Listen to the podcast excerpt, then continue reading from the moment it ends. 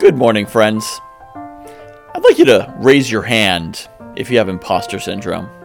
You know what that is? If you don't, it's where you feel like you're not really as good as you're leading everyone on to believe. And any minute now, someone's going to say, Hey, you're not that good. You've been fooling us all this time, but we got you. You know what's crazy? Almost everyone has it. Almost everyone has this sneaking suspicion that maybe they're not as good as they think they are, no matter how amazing they are. In this social media world, we see everyone's highlight reel. We see all the best parts. We see the select choice cuts from their life. Even when people share with us their challenges, they're usually in the rearview mirror or they position them in a very positive way so they come across well.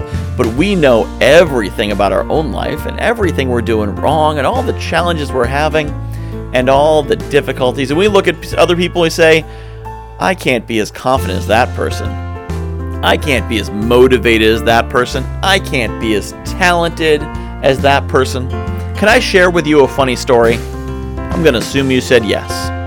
Before this podcast, I did another one called The Boss Cast, all about being like a boss, having all this energy, limitless enthusiasm and confidence, and just kicking butt and taking names. And I had a joke with people that I would coach. I'd say, I listen to that Boss Cast, and I say, I wish I could be like that Boss Cast guy. And they say, What do you mean? You are the Boss Cast guy. And I say, Nah, I'm only the Boss Cast guy when I'm recording the Boss Cast. Otherwise, I'm just like everyone else. I have doubts and fears and challenges and worries, and the person who I channel through my microphone is that best version of myself distilled down into three minutes of high energy.